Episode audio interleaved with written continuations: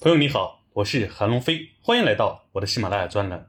本周上证指数下跌百分之二点一七，来到了三零六四点，创今年以来新低。两市成交额日均七千五百零九亿元，连续三周维持在低位。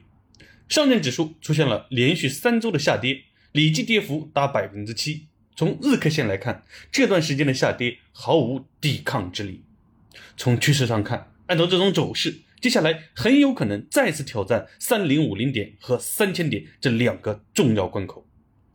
本周主要指数也全线下跌，其中主要宽基指数中，中证五百、创业板和科创五零跌幅最大，分别为百分之三点四三、百分之三点五八和百分之四。上证五零和沪深三百跌幅最小，分别跌了百分之零点六六和百分之一点七七。主要行业指数中，新能源车和光伏跌幅最大，分别跌百分之五点五四和百分之五点三六；金融和医药跌幅最小，分别跌百分之一点零六和一点六八。普跌行情之下，依然是大科技下跌最大，大盘股抗跌能力相对较强。具体的行业板块来看，大科技板块不少行业已经跌的比去年四月份两千八百六十三点的位置还要低。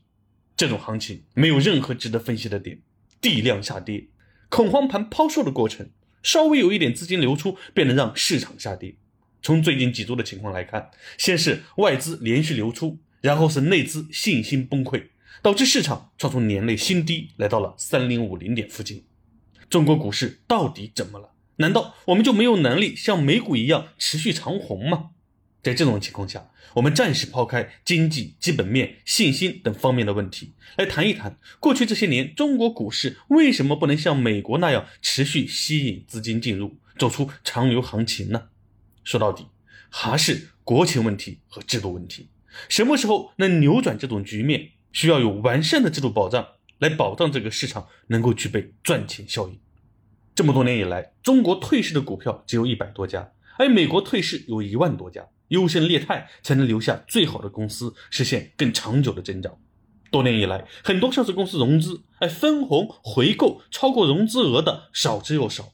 如此吸血效应，如何保证市场持续增长呢？大量资金不敢进入中国股市，却对美股趋之若鹜，背后有很多一部分都是对制度的担忧。当今之际，政策的利好由治标和治本之分。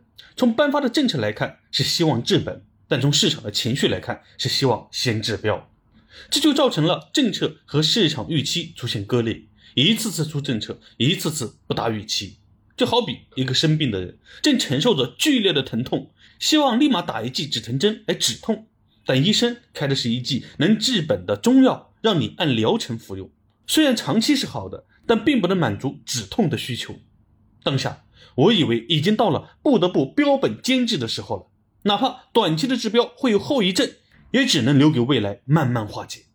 好了，本周就先分享到这里。我是韩龙飞，不论如何，都祝你周末愉快。接下来依然是美好的一周，关注我，我们下一周再见。